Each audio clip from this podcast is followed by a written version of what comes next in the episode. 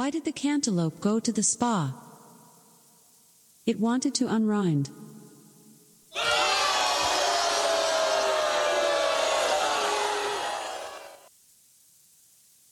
Why did the astrologer cross the road?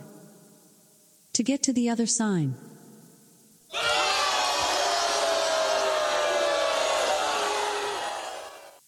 What do you get when you cross a broken ice cream truck with impressionist art? Van Gogh.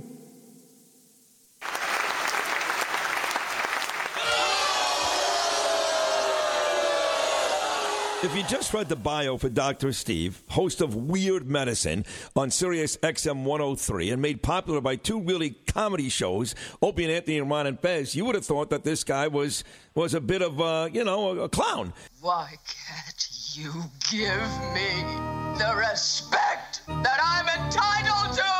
I've got diphtheria crushing my esophagus. I've got Ebola virus dripping from my nose. I've got the leprosy of the heart valve, exacerbating my incredible woes. I want to take my brain out and blast it with the wave, an ultrasonic echographic and a pulsating shave. I want a magic pill for all my ailments, the health equivalent of Citizen Kane. And if I don't get it now in the tablet, I think I'm doomed and I'll have to go insane. I want a requiem for my disease, so I'm paging Dr. Steve. Dr. Steve. It's Weird Medicine from the world famous Cardiff Electric Network studio. First and still only uncensored medical show in the history of broadcast radio, now a podcast. I'm Dr. Steve with my little pal, Dr. Scott, the traditional Chinese medical practitioner who gives me street cred with the wacko alternative medicine assholes. Hello, Dr. Scott. Hey, Dr. Steve. And uh, back from sabbatical, Lady Diagnosis. Hello, Lady Diagnosis. Hello, Dr. Steve. And my partner in all things, Tacie. Hello, Tacie. Hello. This is a show for people who have never listened to a medical show on the radio or the internet. If you've got a question that you're embarrassed to take to your regular medical provider, can't find an answer anywhere else, give us a call at 347 766 4323. That's 347 Poohhead. Follow us on Twitter at Weird Medicine or at Lady Diagnosis or at Dr. Scott WM. Visit our website at drsteve.com for podcasts, medical news, and stuff you can buy. Most importantly, we are not your medical providers. Take everything you hear with a grain of salt. Don't act on anything you hear on this show without talking over with your healthcare provider. All right, very good. Thank you, everybody. Don't forget to check out stuff.drsteve.com for all of your uh, online shopping needs. You can scroll down, see stuff we talk about on the show, or you can click straight through.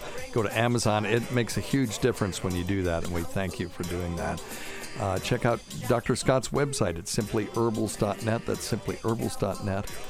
And uh, listen to our Patreon show patreon.com slash weird medicine. It's just Tacie and me for the most part and sometimes we have celebrity guests and, and when we have those we call that the exam room and they actually come in instead of us interviewing them they ask us questions. It's kind of fun and uh, do the cameo. It's so cheap and ridiculous. I did a couple of today, and it was loads of fun.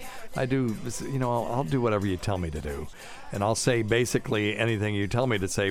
Come on, within reason. But cameo.com/slash weird medicine. All right, very good. Well, uh, welcome back, Lady Diagnosis. Thank you, Dr. Steve. So I it's great being back. Yeah, so you just kind of took off your job because you told him I'm quitting anyway, so I'm just leaving whenever the fuck I want. Is that what happened today? Well, I said I had a dentist appointment. Hopefully they don't listen, so that's good. But yes, I am here. I mean, Come hell or high water, I was coming. statistically, it's probably a pretty good bet that they don't listen. No. Right, they. Tace? Yes. Okay.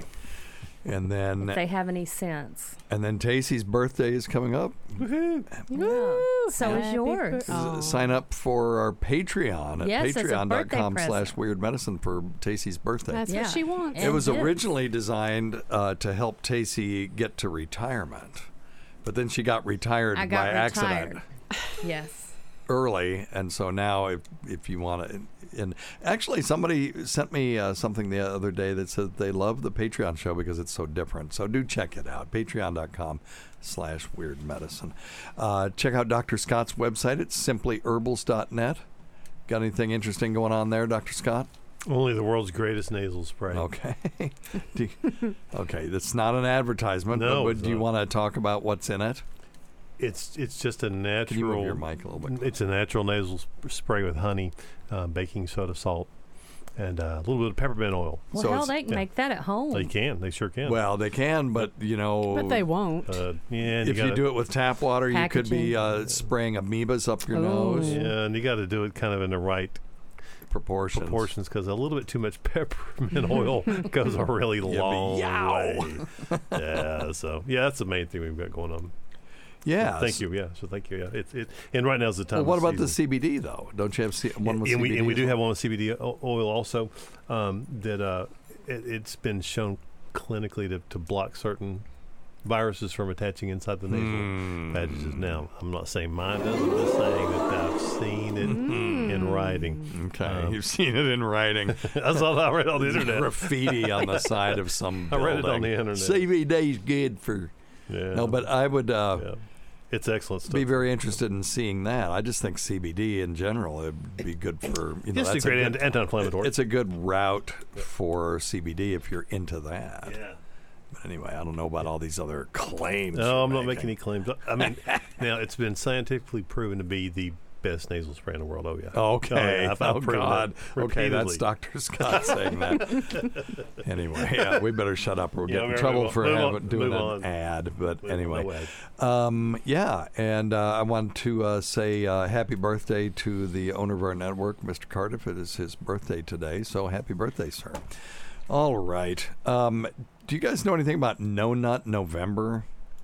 No. Nope. Okay, well, there is this thing Nope. called No Nut November. Do you guys know what month it is? It's technically No Nut November. Well, okay, so it's not right now that when I she was recorded confused this. for a I know. Yeah. Uh, do you know what day this is, Steve? So it's September, October. We've got a couple of months to prepare for No Nut November. So funny. So, um, I'm Dr. Rena Malik, urologist and pelvic surgeon, and I'm finally going to talk to you guys about No Nut November or semen retention. no, thank you. No. No, thank you. It sounds like a great idea to Hold me. on to that semen. Yeah. I had No net 2020. Oh, shut up. 21. Wah, wah. Here, I talk about all sorts of things sexual health, urologic health, bladder health, and much, much more. Okay. Make sure if you like. She has 3 Who views. that? Oh, So, so I'm not crapping on her. She's obviously very successful. Every housewife subscribe and share this channel with your friends. Okay, enough. I, so, anyway, uh, there. I, I just wanted to see if she said anything about the health benefits of not doing No Nut November, because there are studies that show that people who ejaculate. Uh, frequently actually have a decreased risk of prostate cancer. But I believe that the number of ejaculations per month is something like um, 21 a month. So- that's excessive. Better get busy. So what they're so what they're talking about Got is some tendinitis. eighteen year olds. No shit, they don't get prostate cancer. Good lord. Exactly. Let me see what she says here. Um, okay, let's see.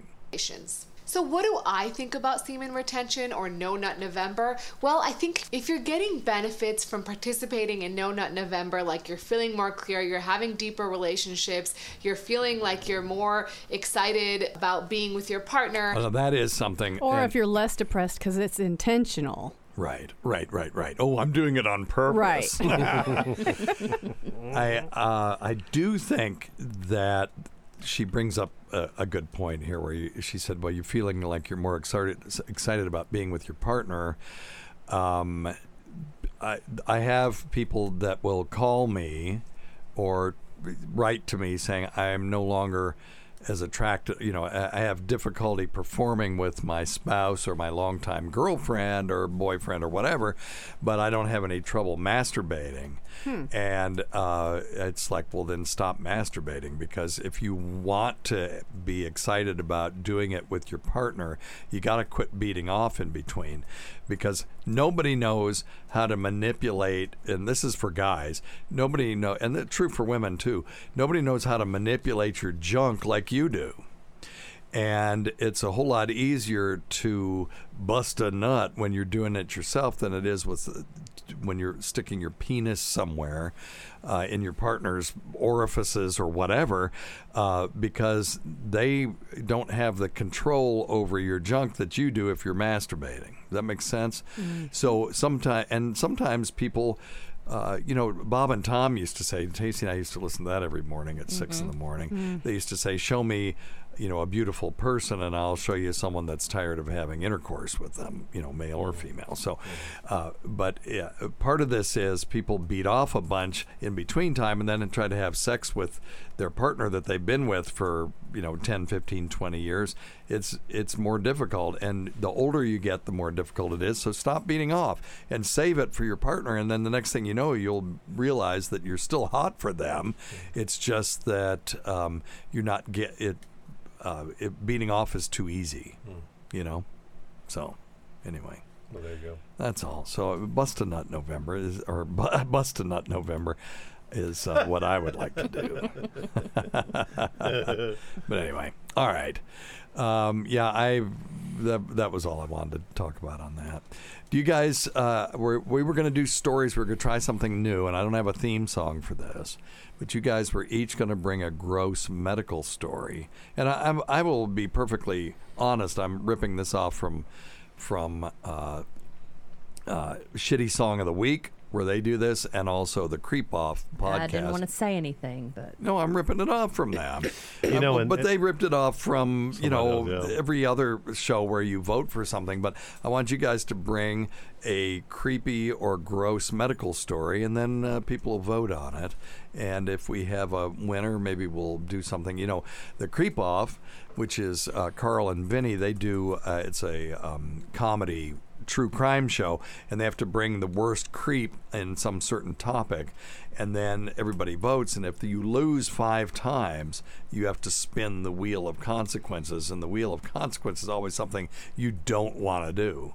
So i don't know i don't ever want to spin the wheel of consequences so I, I would prefer that we not do that. Maybe we'll do something more positive if somebody wins rather than doing something shitty if somebody loses. But i'm going to tell you people will be more interested if there was some some having to do some embarrassing Skin in the shit on the game, line. yeah. They would be more interested. so we'll see. Well, we'll try this and see. But anyway, uh, who wants to go first?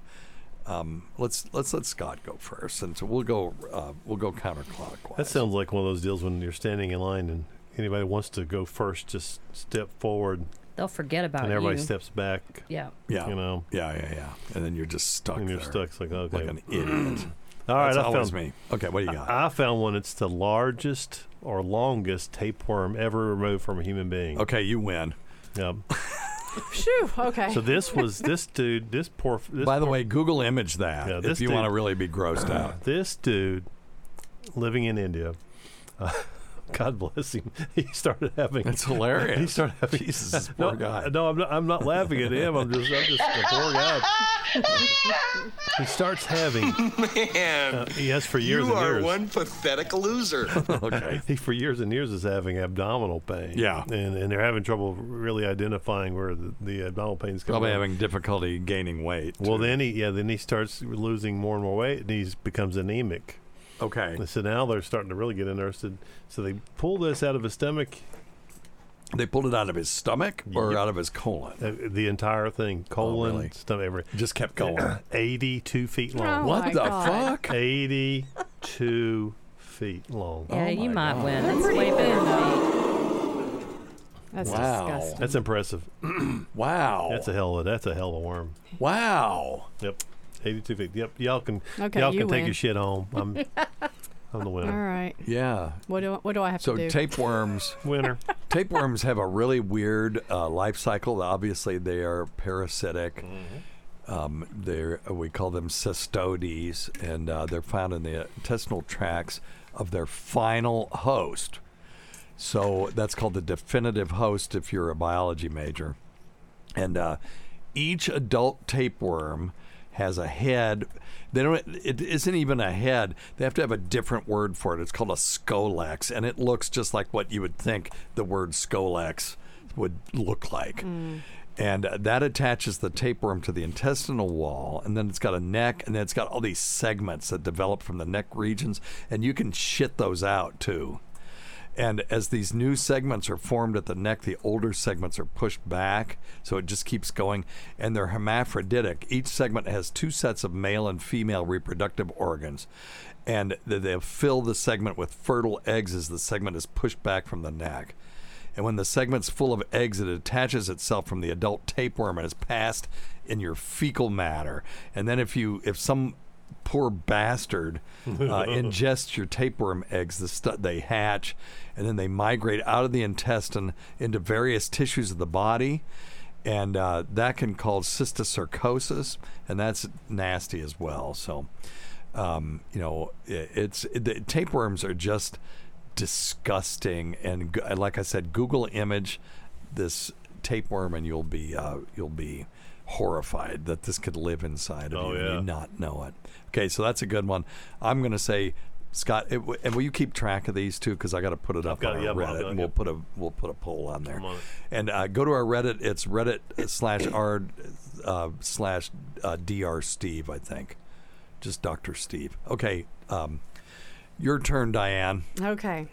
So this man started developing nausea and yellowing of his skin and was vomiting blood. Okay. So he had magic mushrooms ground up and made a tea of it. Oh. But he injected it. Yes, yes, yes. We did this story. This is, a, but this is still a good one. The I fact that you this, found yeah. this on Yeah, your own, it's good. It's still good. Go ahead. There's lots of people that hadn't heard this. So he had fungus growing in his blood. Yep, and Yep. it was magic mushroom. And 22 fungus. days it took for him to in the hospital of IV flu, uh, IV antibiotics before he was better. But he did live. So, Yeah. But that, ugh, like Yeah. mushrooms Just growing eat in his blood. Yeah, just eat the Just damn eat thing. 'em. Stop doing Oh, stupid come on, shit. You don't man. have to snort stuff. You don't have to snort Drink it. it Yeah, or just, eat it. Just eat it. Just- drink it. yeah. Down And- the hatch. Yeah. It'll be fine. Well, and okay, we're not. By the way, we're not encouraging illicit drug use, but No. oh, we're talking about mushrooms in general. I was As a talking about general rule, As a wine. general rule. Mm. As a people. general rule. We have these videos of people taking uh, thimblefuls of vodka and putting it under their eyelids. That's stupid. which it will be absorbed, but that's an asinine way to have a drink. Number Mm-hmm. one, it tastes there's no taste to it. It will burn your cornea, and it's not enough to really get you off. So just drink the damn stuff, Mm-hmm. Yeah, but drink right. responsibly. Yeah. Uh, we had a story where someone died from giving themselves a champagne enema. And uh, because they did two bottles of champagne, it was all immediately absorbed through the colonic mucosa. Because when you're drinking, you're you're pacing yourself, and if you get so drunk that you pass out, you just stop drinking. You from yeah, dying. but when you um, take two bottles of champagne and shove it up your ass, you can't control the rate at which it goes into your system.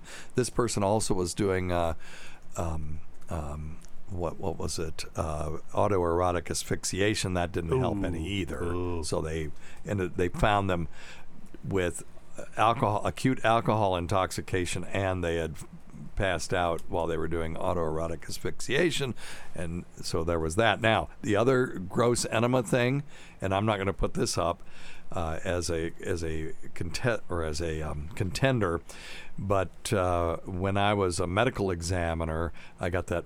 This magazine called the National Association of Medical Examiners, it was named, and they had this journal that was just full of one gross death after another. I mean, it was just unbelievable. They loved it, just page after page. People, pictures of people who'd gotten run over by a 18 wheeler and uh, you know just stuff like that. And there was this one story that stuck stuck with me that this person gave themselves a concrete enema. Now why you would do that I do not know but they g- gave themselves a concrete enema. What people don't realize that don't work with concrete all the time is the reaction that co- that that causes concrete to crystallize is what we call exothermic, which means it generates heat. Lots of heat. So this person basically cooked themselves from the inside Oh. and they died. So don't do stupid stuff like that. If you're going to use concrete, make a sidewalk out of it. If you're going to eat mushrooms, you should eat them. Don't inject them. And that's any kind of mushroom. Right. Uh, not just magic mushrooms. And uh, if you're going to drink alcohol responsibly, drink, Drink it. it. Don't shove it up your ass or put it in your vagina or under your Drop it in eyelids or your any of that. yeah. Just Right. drink it. God. Yeah, this guy had organ failure. Yes, because he had. Oh, my God. What happened was, the um, mushroom is just the sexual organ of the um, of the uh, fungus. The fungus can can be the largest living creatures in the world are fungi because they can span acres and acres and mm-hmm. acres of land. Mm-hmm. And the mushroom is just the sexual organ. So the thing that he injected actually had spores in it and oh. then the hyphae forms which are the the growing sort of just google image hyphae and you'll see that look like um, networks of things mm-hmm. Got lots of little arms and and stuff like that. And, and they're not arms but it looks like it, it tendrils.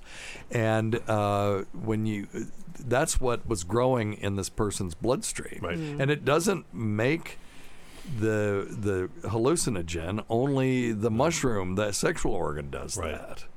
And so these things are it's just a uh, it's just a fungus trying to grow and it's growing in your bloodstream feeding off the proteins and the carbohydrates in your blood and that's always a bad thing Terrible idea. and so you have to take a, uh, often some really horrible micafungin is a drug, amphotericin is a drug. All of these are uh, geared at getting rid of these single-celled organisms that are more advanced than bacteria. So it's harder to kill them, and they're much closer to our types of cells. So what ends up happening is you the, those drugs make you very sick. On top of you already being very sick, so that was a good one, Diane. Good one, Diane. Very good. All right. Thank you. Thank Very, you. very very good. Yeah. What you got? Yeah, we'll give you one of these. All right, Tacie, what you got? Okay, first I would just want to say that I really appreciated the homework assignment at 10 a.m. this morning. Okay, what time is it now? Four thirty. Mm-hmm. Yeah, I so had a six lot to hours do ago. today. She had a big day. What? Oh, really? What'd you do? Um, I took a nap. um, I scheduled And? a flight. Oh. Oh. Oh, I worked sorry. out. Oh. Very, very, very good. Love that. Okay, so my story is I'm very bugophobic. So all this is all it took, and I was like, Okay. okay, found my story. Okay. Okay, and and it's basic. It's very basic, but it's very disgusting, and it's just bed bugs. So this is the oh, oh, story. God, I of- can't stand this. I used to be a pest control tech and got a bed bug call. When I arrived, the guy was sitting on a bare mattress with a coffee table with a jar on it in front of him. I realized he was picking bed bugs off of himself and putting them in the jar. Mm-hmm. It was a pint mason jar, three fourths full, and the mm-hmm. bugs were crawling out of it oh, come Oh, on. and back God. onto the guy. you know how as tiny bed bugs are? Stop. so gross. Oh, as quickly as he was Okay. putting them back in, hundreds and hundreds. I've never seen so many out in the open Mm. like that. It was a true infestation. I've got like three or four of these if you want to hear them. nope, Nope. we're good. That's, by the way, this is the fear of bugs is called Mm. entomophobia. So, Bugophobia. yeah. I, I like your version better. So anyway, What else am I going to say? so um, it's all about. No, keep going. Keep going. Okay. Um, This is a good one. This is horrific. Do you know how tiny bed Oh, bugs are? Yeah. To have a pint jar where they're Oh. just overflowing and crawling out of there. Can you and imagine? he's just sitting there.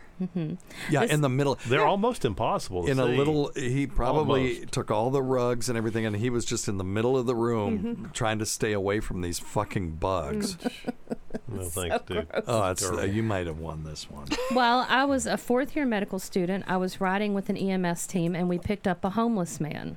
Okay While en route to the emergency department, we noticed hundreds of red sores. Oh, when okay, I know asked about the is going. wounds, the man did not know anything about them. Two minutes into the drive, I saw movement around the man's waistline. All of a sudden, 25 to 30 bedbugs crawled out of his pants and started doing their business on his belly and legs. The man felt nothing. I grabbed one bug with a towel to verify the infestation.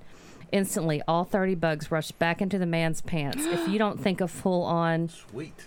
Cimicidae infection is gross, just wait until you see one. You will itch for a month. yeah yeah as soon as you hear that there's bed bugs in that room you'll start itching that happens to me every time Yeah. this person has scabies i start itching this person has bed bugs yeah But just the imagining the guy picking them and putting them in a jar and them crawling That's back the out. grossest that thing. that that That's to awful. me, He's I a was like, I'm done. man. Mhm. I um, have, have seen lots of cases where someone comes in and there is they've got a wound, a chronic wound, and maybe they live on the street or they don't get a lot of medical care, and they've wrapped it up with towels or whatever. Then you open it up and it's just full of maggots. Mm-hmm. Now the maggots actually serve a purpose.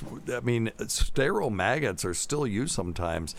Uh, to clean up just dirty wounds, you you put the maggots in there, close it up, and they'll just work their way around eating the dead tissue until it just cleans it up real nice, and then the surgeons can go in, clean up, just do a little bit of the rest, and maybe put a graft over it or something. So yeah, maggots in wounds, and uh, it's always my uh, that's called myiasis when that happens when maggots infest a wound. And uh, look up, I don't know, just no, you know what? Don't do this. I'm going to tell you not to do this. Don't Google penile myiasis. No, don't do it. And when I go on a show and they say, What's the grossest thing ever? I'll tell them to Google image oral myiasis, and that always makes everybody puke. I think I've looked that up for you before. I think so too. I was on uh, uh, Chip Chipperson's show, the one called Chip Army, A R M E Y, and it was with Mark Normand. And um, I was b- not doing well until I started getting them to Google image some really gross stuff. And then it was a stellar performance. But up until that point, I mean, what am I going to do with Chip? you know, I'm not a funny person, but I can be a, a gross person. And that was what it, they needed. So You're going to be funny in two weeks. that's true. That's true. Oh, God, is it two weeks? Yeah, check out uh, the creepoffroast.com. I, all the tickets are sold out. It's completely sold out event. It'll be my They found out Dr. Steve was coming. my They one and only time of trying to do quote unquote stand up. And uh, I just don't want to suck. That's all. I just don't want to suck.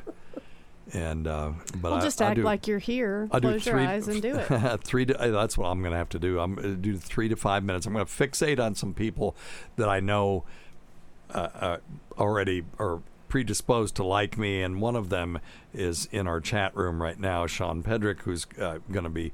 He won one of the uh, VIP seats, and he's actually coming. So, Sean, I'm just going to be talking straight to you, and you better be laughing at every joke. That's all I'm saying. That'll get me through this. Three to five minutes, and I'm done. But I won't be able to drink until I've done my thing. Right. So I'm. I asked Vinny just put me up up front Early, uh, early. So it's at uh, comedy at the Carlson September 17th in Rochester, New York, and there will be um, uh, live stream. And I think it'll be free. I don't know. I mean, with Carl, who knows? No. Anyway, all right. Hey, you want one from the, the chat room? Yes, of course. So, uh, Talk Like a Hicks, to use got a good one. Okay. Um, so I guess they were working in the clinic, and a, a, a gal was having some A gal. young, uh, 2022. Harm. lady, a, uh, Chick. a, a, a we're uh, we're broad, assuming a broad, a dame, a female, gash. a female had um Steve. I'm, that's not me. I'm making fun of him. Okay, go ahead. had um what I would assume some uh, pretty significant um, vaginal pain, and they, they, they started to, you know evaluating her and found some uh, tampons that had been up there Sure. for a while. I've pulled, seen that a bunch of times. pulled four of them out of there. That's that's Ew. that's more than I've That's ever gonna pulled out. smell good. Said they'd been there for over six weeks. Said it smelled so bad. Six weeks. Yep. She th- she thought her body had absorbed them, Oh yeah. so she just kept cranking in Oh another. my god. No, this is not unheard of. Anyone that ever does primary care and does women's health, or anyone that does women's health, will have seen this at least a couple of times in their career. And usually, what happens is the person is having intercourse on their period. They push the tampon up to allow room for you know their partner's whatever, and and then they forget to take it back out again, or they can't grab it, and they just go out to hell with it. Mm-hmm. Mm-hmm. And what happens is there are good bacteria in the vagina, Mm-hmm. but too much of a good thing is not, you know, is a bad thing. sure, sure. And uh, what the bacteria just will grow and grow, and it forms kind of a slime layer on Oh, there. God. And it's gray and it stinks to high heaven. And if you get it out of there, it, the vagina is very good at just cleaning itself out, and the, within a couple of days, the odor's gone, and it's back to business as usual. Uh, what I'll have some of those people do though is replenish the good bacteria, which is lactobacillus, with plain yogurt. Mm-hmm. You know, just a douche of plain yogurt. If you use a douche, you put a tablespoon in eight ounces of warm water. That's good, and then you can just douche with that. Or you can use a um, an applicator like a Miselex or what it monostat applicator Oh, okay. and you know uh, uh, for vaginal cream Right. and you just suck up the the uh, yogurt in that and put it there but don't don't be stupid and use yogurt with the fruit on the bottom. You just want plain yogurt and it's got to be cultured too. It needs to be a live active culture or you're just putting milk products in your vagina. Oh, come on. Yeah, well i'm just saying. Yeah, that's not Make good. a milkshake. Ooh, Sour cream. yeah. Cre- creme fraiche. Oh. all right. Delightful. Mm. All right. Anything else you got there Um, no, sir. I believe that'll do it. Okay. But we do have a Number question one thing: get to, yeah. don't take advice from some asshole on the radio. What what what did you say? You had something? Yeah, we do have we do have a medical question here in a minute. Okay, Yeah, sure. Yeah, go. Yep. Well, From the waiting room. From the waiting room. So what the waiting room is for those who are um, not listening live is uh, we do this uh, around 3.30, 4 o'clock, usually on Wednesdays, sometimes Thursdays, every once in a while on Saturday. Just follow our Twitter feed at Weird Medicine or go to our website, uh, I'm sorry, go to our YouTube channel and uh, it's youtube.com slash Dr. Steve 202, I think um, but just Google or you know uh, YouTube search weird medicine, and just sign up for um, uh, notifications, and then you'll be notified. And we just kind of hang out. We don't push this. This is not a video show. We don't. You know, people are that do YouTube shows, they get hundreds of thousands of views. We'll be lucky to get a hundred or two hundred Yeah. for something. I'm, we're not pushing that. We get thousands of listens. Well, This Right. is I'm old school. This is a radio show, on. but this was kind of a fun thing that was uh, uh, proposed to us by Matt Kleinschmidt from the Laugh Button. And, uh, and it's been fun, and so people can just come hang out, and then they can ask us questions live and stuff like that. And it's you know Scott and I play horrible songs Awful. at the end, But and it's fun. and it's- Richard Kish and, and a couple free. other people hang hang out and go, "Oh, that was good," and they It's just lie to us. delightful. They just lie. Yeah, that's- You are a liar, actress. Go the f- out. So anyway, Yay, my favorite show. All right. So you ready? yeah. Ryan has an excellent question here. Is it possible? that I- I'll be the judge of that. I'll be the judge of that. Is it possible that I would have a f- full mobility of my forearm and still um, and it still be broken after a fall? I did this the other day, and while it's really bruised and swollen, I can still move it. Is that normal?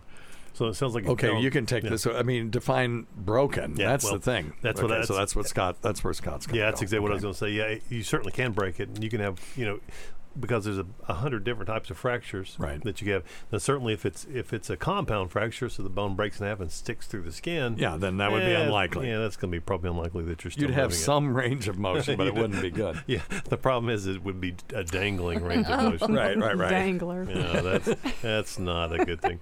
But yeah, so it, it is. It's very it's very it's very possible to fall and break your arm. Yep. Or, or break you know i- if you fit depending on how You do a anyway, spiral Yeah, you have fracture, spiral fracture, green stick fracture, all kinds stick of fractures, um, hairline fractures, and all these things are, are very very possible. Um, If it- you're concerned you fractured it, go s- see somebody. Yep. Let them X-ray it. Sometimes they won't see it the Yeah. first time. Yeah, especially Go ahead, especially if, it's, if you get enough swelling and it is a uh, green stick spiral fracture, um, you know, hairline fracture. They might not see it initially on. on It'll on start to show up when it starts healing, Yep. right? Yep. Yeah, because they'll start seeing the cal- calcifications of the Yep. bones. So, yeah. So you know, if you're if you're concerned about it, I would definitely go get someone to look at it. Um, X-rays typically the first the first thing they would do, and if Yep. they suspect more, they can do more invasive stuff. Yep. Um, if it's red and swollen, you know.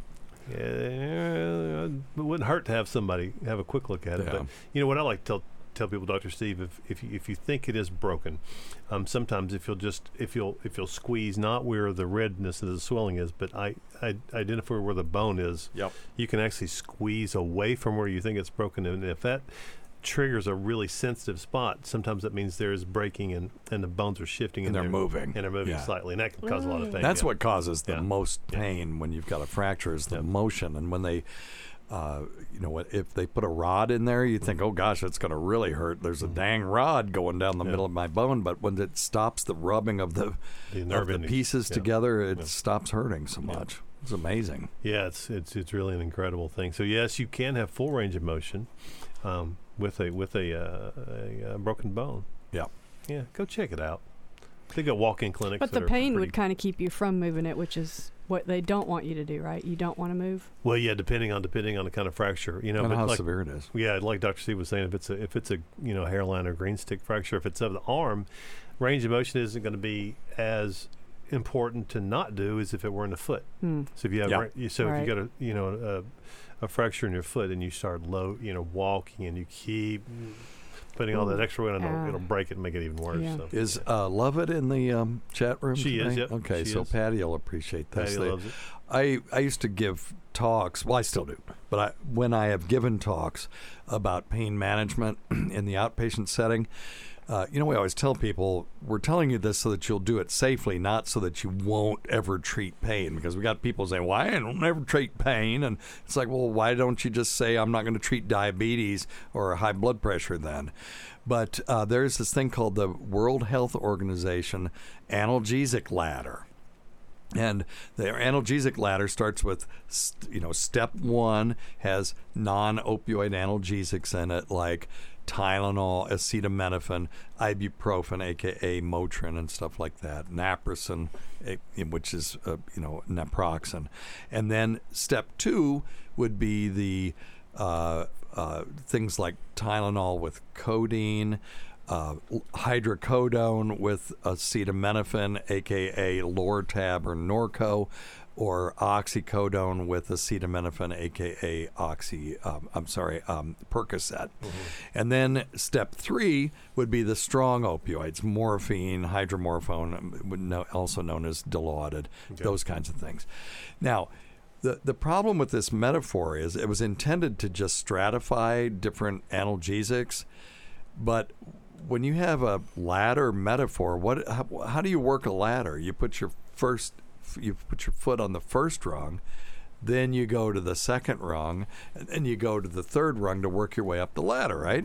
So what the state of Tennessee at one time was saying was, well, you got to start with with um, uh, sta- stage one and then go to stage two and then go to stage three. And I was like, you know what?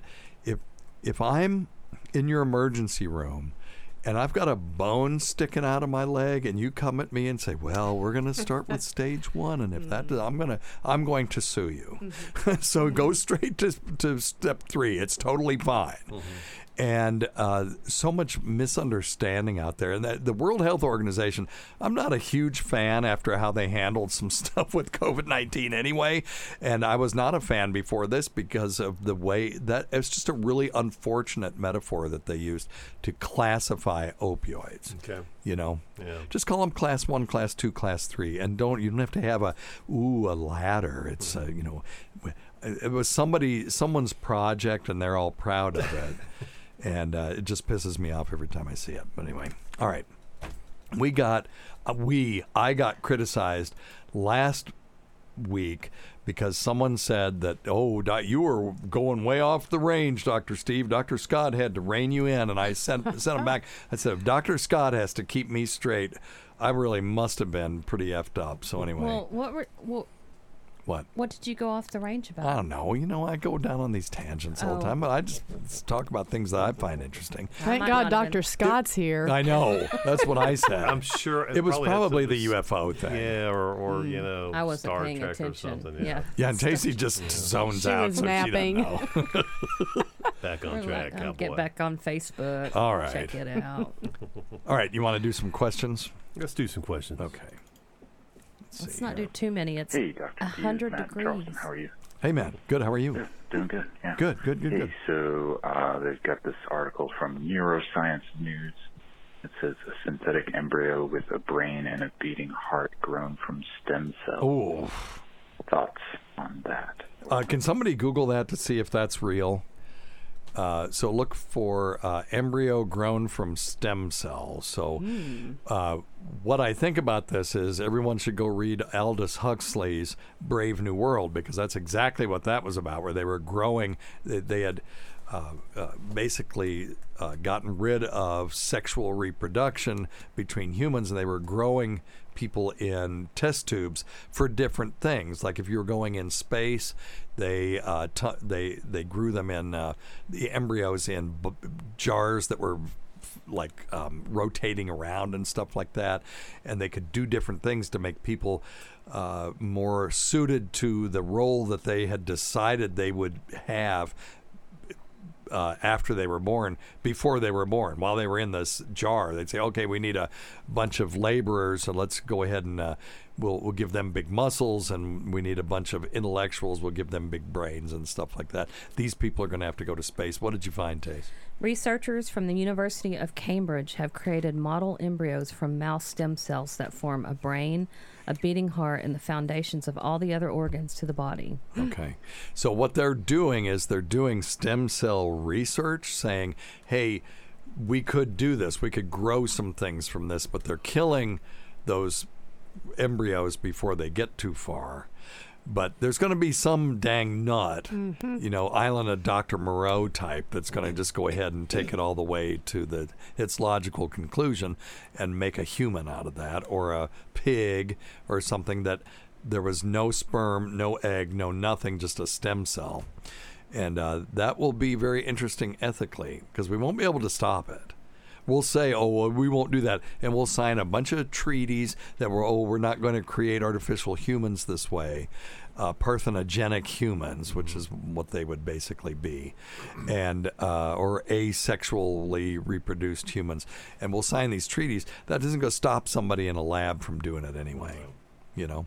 No. So, you know, uh, once they figure out how to do it, the Especially if you think cat's out of the bag. involved, buddy. You know so I mean? We'll talk about the ethics of it if we get a little bit closer to this. All right. Let's see this one. Hi, Dr. Steve. I listened, I found your radio station on Sirius, and Okay. I wasn't paying very much attention. Of course, nobody does. I, ha- I heard someone call in about a supplement that they started taking from your show um, that Uh-oh. helps with cancer. And so Hmm. I don't Hmm. know how else to get a hold of you. I'm going to continue looking online. Okay. But if Does anybody remember what she's talking about? No. I don't either. Um, but I did find something interesting um, recently that there's some data on frankincense. Have you seen this? Yes, I For have. colon cancer. I have, yeah. yeah. And the data is not actually not bad. It's not good. Uh, I want prospective, double-blind, placebo-controlled uh, trial on frankincense. But I'll tell you, if I get diagnosed with colon cancer, hell, I might take Give a little a shot, frankincense. yeah. yeah. it's not going to hurt. Uh, I, I didn't see any downsides to it. No, yeah, frankincense has been used for years to treat um, a bunch of stuff, and they have seen some, you know, clinical stuff where it might help with different kind of cancers, specifically colon cancers. Yeah. um, Um, it's, you know, let me see. pretty um, incredible, incredibly strong um, medicine. But I don't, I'm not real sure what she's talking about. That does not ring a bell. Okay, here we go. This is from MUSC. It says Medical University of South Carolina, not a crap No, university. Uh, cancer surgeon and researcher Nancy DeMore is leading a clinical trial using frankincense to try to treat breast and colon cancer at MUSC. Uh, so um, she's done extensive research on new treatments for breast cancer. Was willing to put this to the test after uh, she had a, I guess it was a postdoc that um, researched frankincense as a treatment of breast cancer as an undergraduate student. That was Ingrid Bonilla, and uh, the they said that this stuff called boswellic acid, an extract from Indian frankincense, may help patients by reducing inflammation. So, inflammation is certainly involved in cancer. There's Mhm. no question about that. As a matter of fact, at breast cancer, you can have a type of breast cancer called inflammatory breast cancer that's really, really angry. And those are usually people that are young with very active immune systems. So, their study is a window of opportunity trial that takes advantage of the window of time between initial diagnosis of breast or colon cancer and surgery to remove the cancer.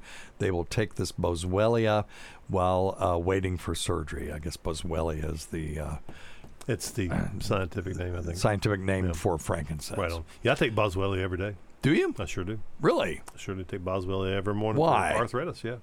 Oh, for Infl- arthritis yeah, because it's an anti-inflammatory. The Why not turmeric? Why don't you do that? I do that as well. Huh. Hey, I'll do anything. Well, they say here frankincense you know would not be the only plant-based treatment for illness. No shit. About everything we have, it was originally plant-based. Yeah. Opioids, uh, digoxin. I mean, that- Mushrooms. yeah, that's right. yeah. So anyway, yeah, okay. So I'll be interested in finding that uh, the re- seeing the research on that. We could go to clinicaltrials.org and see if there's any uh, already published research. I know that there is some, and you can go uh, and just to remind everybody, you can search the whole of the medical literature. It's totally free by going to PubMed.gov. It's P-U-B-M-E-D uh, .gov and people go, oh, I ain't going to no go- government website. No, it's just the National Library of Science. It's where all the research is. The government isn't. This is one of the places where they're not curating anything in there and shadow banning things. All research that's been published that has an agreement with PubMed goes there, and it's just National Lab- Library of Science. But anyway, um, uh, and it's that's where you're a place where your tax dollars are actually going to do some good. And uh, but you can research this stuff. You could put in frankincense colon cancer and see if you could find a double-blind placebo-controlled study there. And I'm hoping that that's what Scott's doing right now. So Nope. anyway, If very you knew how to spell though. frankincense. I just type in Boswellia. It's That's. Frankenstein came up. Hey, Dr. Steve. it's Andrew from Pennsylvania. How are you? Good man. How are you?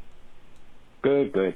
Oh, good. Dr. Steve, I have a question about clinical vaccine trials. Yes. I enrolled in a phase three, double blind, placebo controlled study of a Lyme disease vaccine. by Interesting. Interesting. That's yeah. Okay. So, will you look up the uh, that Pfizer? was one of my. That's one of my topics today. oh, really? Yeah, was was the uh, was the um, The Pfizer Lyme, disease. Lyme- well, you see what kind of vaccine it is. Is it since it's Pfizer? I wonder if it's an mRNA vaccine. Um, I know I have a 50 50 chance of getting the placebo or the medication. My question is Has anyone studied if the placebo injection of uh, saline results in similar arm soreness as Give a yourself typical a bill. vaccine? Yeah. My injection site arm pain felt much like other vaccines, but I don't know if that could be the placebo effect or not. Yeah. So this is a great question.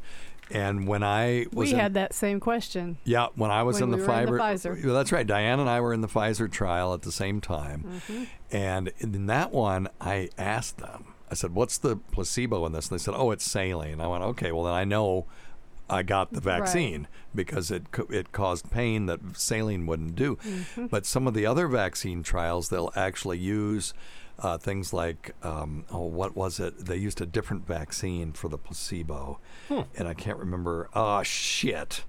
Well, anyway, the, yes, they they take that into consideration. They'll use something that will cause inflammation uh, to as their placebo, and um, to uh, so that people can't tell which one they got.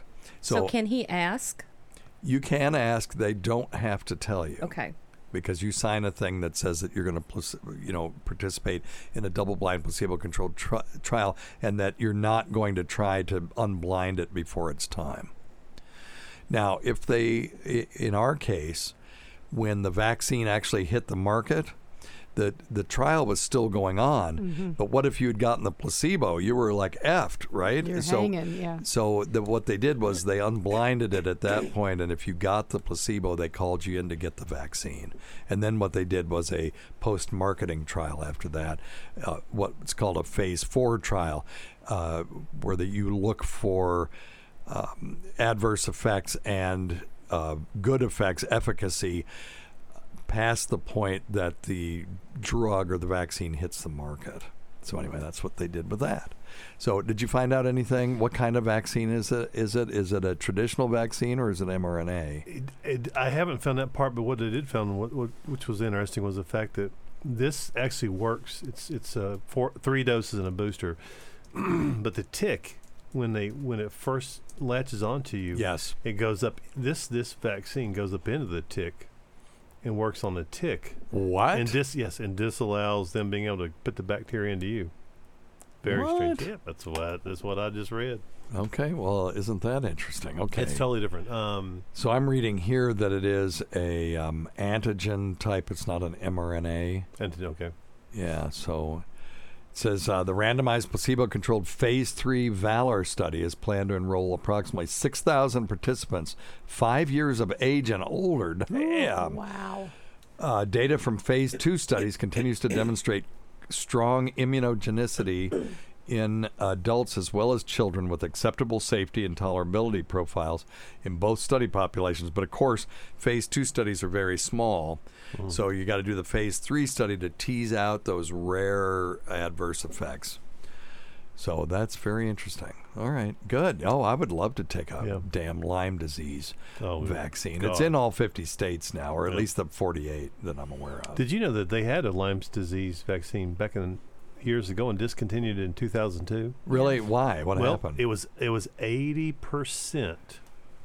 Um, re- it reduced infections by 80 percent. But but the complaints of arthritis and other adverse effects is Wow. why they had to stop it. It was called LYMErix. Yeah. LYMErix. Oh, LYMErix, really? yeah. Did you? s- I'd never seen it before. I, that's Oh, what, yeah, I, that's fo- what okay. found. There when are I was looking it up. 476,000 people in the United States and 130,000 people in Europe get Lyme disease every we've year. got we see it every every day. We see somebody with Lyme's. Or, or What's a somebody symptom of suspects they have Lyme disease? Lyme's. Fever. Fever. Well, go ahead. Well, well, no, I was going to say. Go ahead, the genius. chron- well, the chronic part I'm is just messing aches and pains and fatigue. I mean, terrible. You know, systemic um, muscle aches, bony aches, arthritis type pains. when it And lots of starts, fatigue, there's yeah. a ra- an expanding lacy. I've seen this dozens of times when I was in Vermont. Uh, expanding red rash that gets bigger and bigger and bigger, and The then it just fades away. Hmm. It's called erythema migrans, and then they get fatigue, fever, headache, stiff neck. Uh, joint pains, muscle pains, Hmm. and then people don't. If, if they miss the rash, they completely miss it, and then it goes away. Mm-hmm. And yeah, I was going to say it sounds like every other. yeah, illness. but right, that's right. And so people just don't Yeah. treat it if they don't notice the tick or they don't notice the rash. And if you don't treat it, what happens is it goes into this latent phase and then it comes back and it causes arthritis, carditis, it can in other words, inflammation of the heart and uh, neuritis, uh, inflammation of the nervous system, and so that's why we really would like to have a vaccine to to prevent that phase three Lyme disease. Now, what other disease do we know causes a skin syndrome that then goes away and then comes back and kicks your ass later? Anybody know? Anybody in the in the waiting room know? Uh, Oh, we've got too much of a delay. yeah, I'm sorry, one. yeah, was- syphilis. Oh. So syphilis starts as a chancre, which is a skin uh, lesion that divides and divides and divides. It's painless, and then it goes away, and you go, "Oh, I guess I'm okay," and then it comes back as you know, stage three. Uh, syphilis, which can invade the brain and nervous system, stuff like that, called tabes dorsalis, and it can cause psychosis and all kinds of bad problems, and it's often fatal. So uh, you don't want to miss that one either.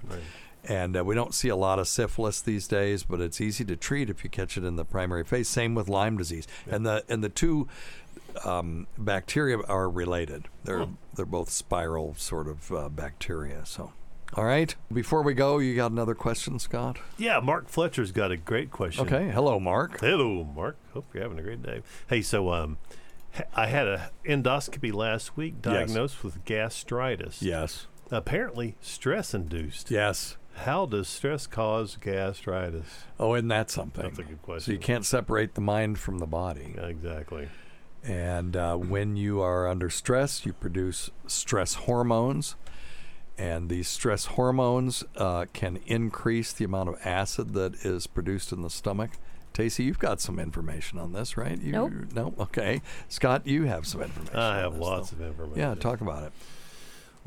Where to begin? 50 years ago, I started having stress in my life. Um, Well, try talking no. into the microphone so No, I somebody can hear it. you. no. it's so so. Um, the the way I describe it is we all have s- places in our body that have weaknesses, and stress tends to really accelerate those weaknesses. Some people have you know headaches. Some people have neck and shoulder pain. Some people have gastritis, which is inflammation of the stomach lining. Yep. And what happens is with all the stress, a lot of times extra, um, as you said, these stress hormones are produced, and and a lot of times extra acids dumped into your stomach. Yeah. And subsequently, And you know what else happens too Yeah. with stress is you decrease the amount of protective lining stuff, prostaglandins, mucus, and stuff to the inside of the stomach, which makes it even more much more susceptible Go to the ahead, sorry. Yeah, yeah, and and you and it's and it's vital that you get it treated um, for a number of reasons. You don't want to to to wind up creating a Barrett's esophagus.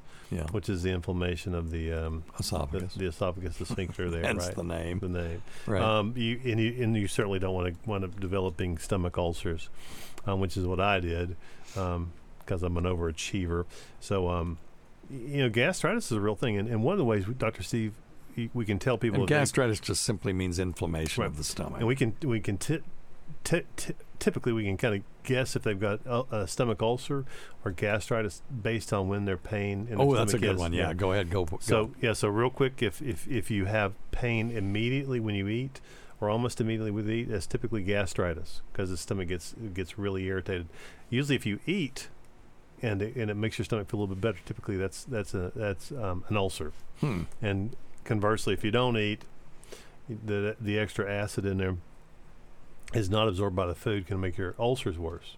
So that's that's that's the way I was trained. You may be different, Okay. but, but No, that's, well, that's how we well, were Makes trained. I'll let you have that Yeah. one. But if you but if you can um but but as soon as that st- that food hits that stomach, if it just blows you up, it's like oh my. st- And some people don't want to eat. Yeah. When they Yeah. have gastritis because it causes an, Right, they get intense afraid to pain. eat. Yeah. We've got a Yeah. kid like that. Yeah. So what do they do for that? We treat it. With medicine or just Yes. herbs? Well, you, okay. Medi- Or do you just eat certain things? Stress reduction. meditation, stress reduction. Using the Tripp app, T R I P P dot com. Or you, if you have an Oculus, throw that thing on. It will. It's clinically basically proven to decrease your stress level at least temporarily. I don't have any data on it reducing gastritis, but it can't hurt. Yeah, can't hurt. And then we treat, you know, since excess acid is a problem, you can treat people with with acid reducers, mhm, mhm. Uh, either the H2 blockers like famotidine, um, or uh, proton pump inhibitors, because uh, hydrochloric acid is basically just a naked proton with a chloride ion attached to it. Uh, or paired with it, and so uh, proton pump inhibitor. If you decrease the amount of protons being pumped into the lumen of the stomach, you'll decrease the acid by definition. Um, I found a deep dive here as far as the pathophysiology of gastritis that's caused by stress. Stress results in the release of a thing called angiotensin 2, which decreases blood flow to the mucous membrane. And that causes reactive oxygen species formation, which attacks DNA and results in 8 hydroxy hydroxydeoxyguanosine formation. That's 8 OHDG for those who, you know, who already know that. This results in oxidative mutagenic byproduct and subs- subsequently oxidative stress on the mucous membrane.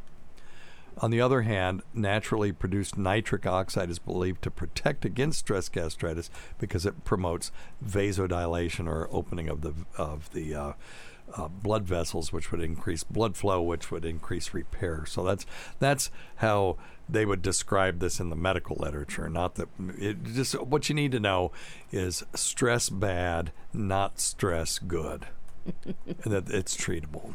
But gastritis better than ulcers and uh, ulcers obviously better than than precancerous lesions, et cetera, et cetera. So on the spectrum of things wrong with your stomach, I'll take gastritis because it's the easiest to treat. Yeah. You don't want people afraid to eat, though. No, no, no. Mm, no. And you don't want people afraid to go to the doctor to or the you know their healthcare provider to deal with this. Oh yeah, so. of course. No, no, totally. That's a real yeah. It's something you got to stick with. Get an Oculus, Oculus Quest. I guess it's called MetaQuest now, and get that Tripp app. Mhm. That is the thing. And they've got a free demo that you can download. And even if you don't have stress-induced gastritis, this thing is aw it's amazing it takes you to another world and you just float and it's like being in sensory deprivation and the uh, president of the company reads the um, the meditations to you. Diane, you've done this, right? No, Ta- I've just done TM. I've not done this Oculus. I thought you did. Well, Tacie, you've done it. Yes, and it and it knocked Bobby Kelly out. It did, About, yeah, Bobby- uh, about thirty seconds. It's true. He was Hmm. sitting on the thing, and apparently he was exhausted, and he put that thing on. It, it put him right to sleep. Funny. Ooh, I need that. The first time I did it, they had a bug in it, which they've sub- subsequently fixed. But I got stuck because it, you rise up in the air, and then you go to this next breathing exercise, and there's the the light that tells you how to breathe, and you can see your breath going in and out. You know, breathing in is um, blue, beautiful sparkles, and breathing out are these sort of red, rusty sparkles, you know, and you can see it coming out of out of you. It's amazing. And then the last level, you rise up and you're above the earth, and you're looking down, and there, you know, the music. It's kind of that spa music with the the binaural beats that's supposed to um, um, you know cause a trance. induce a trance-like state. And then they're talking about look below there's no boundaries there's no borders all this stuff. And it's all very peaceful and hippified. But uh, it's amazing. And then but when i did it the first time i got stuck. This is how i ended up working with them some because i got stuck between the second layer and the third and i thought that was what it was supposed to be. I was there for like 30 minutes and i fell asleep and i was just sort of looking at this weird horizon with the music going and all this stuff and i um, That's cool. I emailed customer support and said, "Was that supposed to happen that way?" and I got the president of the company emailed me back, and I was saying, "Wow, that doesn't usually happen." Wow. So yeah, it was cool. So anyway, Yeah, Tripp, well- well- Tripp's amazing. Yep. Before we go, real quick. Um, Yep. Gastritis, inflammatory things like NSAIDs, specifically Advil. Yes. Oh, you know, absolutely. those will blow your stomach up. So if you're taking those, find another way. Really, if you're on if you're on aspirin, and I learned this from Tacie, if you're on aspirin to prevent heart attack and you're taking a non-steroidal anti-inflammatory drug like ibuprofen, you're actually considered high risk for GI bleeding. Right. And you should be on a proton pump inhibitor at minimum to protect yourself, uh, to uh, you know from GI bleeding. But you should be talking to your primary care provider about Steve, that. haven't they um, decided that you shouldn't be taking baby aspirin for heart attack prevention? Well, it depends. The USPSTF Didn't keeps change changing it. though. They keep changing it all the time. And uh, now they're saying um, if the benefit outweighs the risk of stroke, then you can go ahead and, and take it um, for, uh, let me see, primary prevention. Let me look this up. I'm going to cut this part out. Okay, aspirin for primary prevention. Here we go. So this is their newest thing: aspirin used to prevent cardiovascular disease. This is from the USPSTF, which is the U.S. Preventative Services Task Force. And so they're now saying adults aged 40 to 59 with a 10% or greater 10 year cardiovascular risk. So you have to do that Framingham calculator that we've done. If you don't know what we're talking about, just Google Framingham uh, calculator and you have to punch in some numbers, including your cholesterol. If you don't know what your cholesterol is, you're probably overdue to see your primary Yeah. care. Go get enough things to plug that in and see what your risk is.